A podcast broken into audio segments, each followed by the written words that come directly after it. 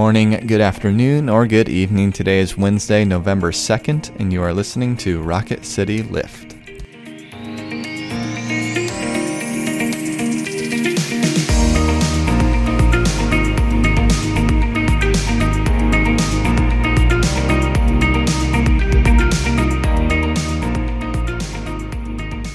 Hello, all. Welcome back to Rocket City Lift. I'm Brett Goodeman. And I'm Tara Bolger. We come to you three times a week to bring a bit of a spiritual lift to your day. Today, we will be in the pro- book of Isaiah. Who is the prophet Isaiah? I was trying to say both of those at the same time. The book of the prophet Isaiah. The book of the prophet Isaiah. Uh, but before we get to our discussion with that scripture, let us begin with a prayer. Friends, this prayer was written by Ignatius of Loyola in the 15th century. So let us pray together. Receive, O Lord, we pray, all of our freedom, all of our memory, all of our understanding. Receive our whole will. You have given us all that we have, all that we are, and we surrender to your divine will. Give us only, we pray, your love and your grace. With this, we are rich enough and have no more to ask. Amen. Amen. Our scripture comes from Isaiah 58, verses 1 through 12. Listen for a word from God. Shout out, do not hold back. Lift up your voice like a trumpet. Announce to my people their rebellion, to the house of Jacob their sins. Yet day after day they seek me and delight to know my ways, as if they were a nation that practiced righteousness and did not forsake the ordinance of their God. They ask of me righteous judgments, they delight to draw near to God. Why do we fast, but you do not see? Why humble ourselves, but you do not notice? Look, you serve your own interests on your fast day and oppress all your workers. Look, you fast only to quarrel and to fight and to strike with a wicked fist. Such fasting as you do today will not make your voice heard on high. Is such the fast that I choose a day to humble oneself? Is it to bow down the head like a bulrush and to lie in sackcloth and ashes? Will you call this a fast, a day acceptable to the Lord? Is not this the fast that I choose to loose the bonds of injustice, to undo the thongs of the yoke, to let the oppressed go free, and to break every yoke? Is it not to share your bread with the hungry, and bring the homeless poor into your house? When you see the naked, to cover them, and not to hide yourself from your own kin? Then your light shall break forth like the dawn, and your healing shall spring up quickly. Your vindicator shall go before you, the glory of the Lord shall be your rear God. Then you shall call, and the Lord will answer you. You shall cry for help, and he will say, Here I am. If you remove the yoke from among you, the pointing of the finger, the speaking of evil, if you offer your food to the hungry and satisfy the needs of the afflicted, then your light shall rise in the darkness, and your gloom be like the noonday.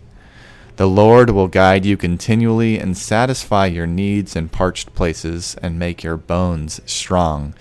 You shall be like a watered garden, like a spring of water whose waters never fail.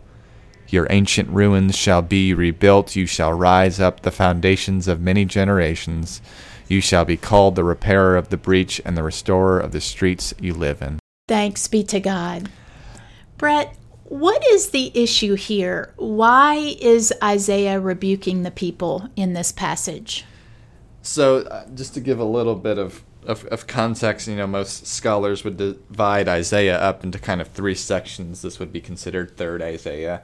And, and what they would place third Isaiah in is after Israel has um, gone into exile and are uh, returning back from Babylon, from exile, from this horrific period in their history.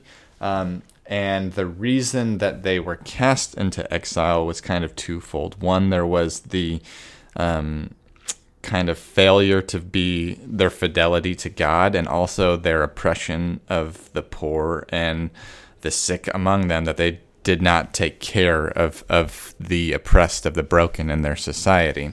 And so they are returning to their home and going to rebuild the temple. And so Isaiah is uh, calling them to remember that you know he speaks specifically of fasting. That essentially what he's saying the religious festivals, the religious rites, the religious things that you do must bear out actions. It must have a conviction in our inner hearts. It's not something we just do because we do it, but that must lead to a transformation within ourselves uh, to take care uh, of, of God's beloved children, uh, is, is what it breaks down to. And in that, when we uh, are transformed in that way, we actually find uh, rest in that. We actually find healing, which, if I really think about it, when I think about difficult times in my life, um, if I am able, if I'm healthy enough, which this doesn't happen as often as it should, to in that difficult place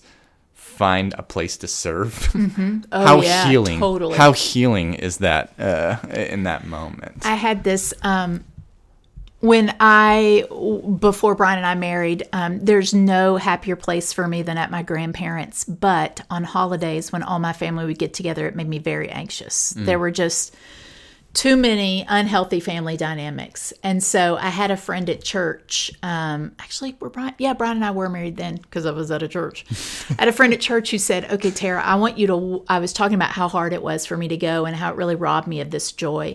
And she said, "I want you to walk into your grandmother's house and I want you to look around and I want you to do anything you can to help her." Mm. And I'll never forget it. I walked in, I was like, Mama, what do you need? So I like, you know, mashed potatoes. And then I like wash all the dishes by hand. And I was just busy and full of joy and with the one person that it mattered the most, right? My grandmother and I in the kitchen. And mm. it was a game changer for me mm. that what could be this really awful thing when I turned it around and tried to be a servant was life giving. Yeah. So I think that really speaks to what you were saying. You know, I um I have strong, deep uh, convictions against the idea of Christian nationalism, right? But this passage from Isaiah talks about the idea that um, you say that you are worshiping and you say that you are fasting. And to fast was to seek God's guidance, and then to just not care at all and how that's lived out in your national life is utterly um, could be read today against so many people who consider themselves Christian leaders. Um, and I say that knowing that I also am a Christian leader and I do many things imperfectly. But I don't think, hmm, this is going to come back to bite me. But I don't think there is any time where I have intentionally gone counter to what I know the Lord God wants. And I think that's what Isaiah is talking about. That you say you want to worship, and yet you go out into the world and do things that are completely counter to what God wants. And um, that's that is a grievous sin. Yeah. I really think it is. Yeah. Um, and so I I don't know. Worship for me, the best kind of the thing in worship right now that is giving me life is that, you know, we say our prayer of confession together. And then afterward, there's this time of silence. And I used to try during that time to think of what I needed forgiveness for. But I don't know about you, but I can barely remember the day before, let alone days before that. So, the part that is most holy to me now in the service is during that time of silence, I just sit there and I think, Here I am, God. And you know, you know. Mm-hmm. And I am asking for forgiveness and to be made new. Yeah. And it feels like a burden is lifted. Yeah. And so to then go out into the world and burden other people in some way mm-hmm. would be counter to what I've been offered in that holy moment of mm-hmm. worship. to yeah you know this is this is kind of a, a i guess a, a cheap example but a true example of you know the amount of friends that i've had that have worked in the restaurant industry that talk about you know how no one wants to work sunday afternoons uh, because there is this there's a there's this reality that there are many people who come and worship in the morning, uh, who who do who seek the will of God, and then immediately go out for lunch and treat their server poorly. They don't they don't tip Whoa. they don't tip well. Yeah. Uh, they they aren't generous with with with what they have. Um, and and that's just like a very small example of like listener if you're listening to this on a sunday afternoon go out be very kind to your be over generous uh, Yeah. even when they're busy and terrible and Order less and pay more and, if you pay- have to. and tip more uh, what what you know what's what a small example that you can be in the world um, to, to go out and and for that poor 22 year old that's slammed and stressed uh, to provide just a little bit of grace um, but that's uh, that that is the reality is is we can that, that Isaiah is challenging us of, of you come and you worship and you seek to be transformed. That's that's what I have in that that moment of confession. I'm similar to you of like I know there's a thousand things, but I'm having trouble putting my finger on it this morning. But transform me uh, is is is what I hope to come out of that time of confession and forgiveness. It's especially poignant for me too because I have never given a sermon that I felt like I did enough to prepare ever. How can you prepare? Hmm. Yeah. Mm-hmm. I mean, how can you really prepare to share the gospel?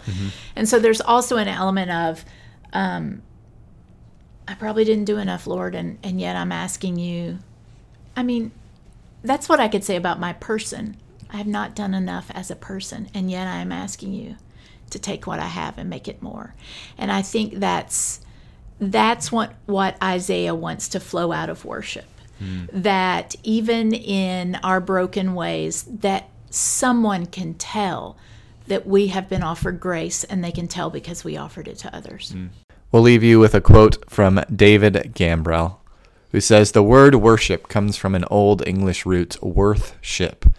It suggests something or someone worthy of honor, glory, and praise. As a noun, worship can mean an act of reverence, a religious practice, or a feeling of respect. It is, in ordinary and universal use, a sign of worth. But for Christians, it might be better to think of worship as a verb. To worship is to love the one who loved us first. To worship is to bless the one from whom all blessings flow.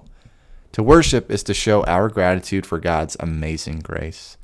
To worship is to give your life to the giver of life. Mm, amen. Thank you so much for joining us. We hope you will come back on Friday. But now, as you go about your day, may the Lord bless you and keep you.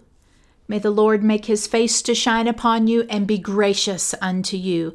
May the Lord lift up his countenance upon you and give you peace, both now and in the life everlasting. Amen. Amen.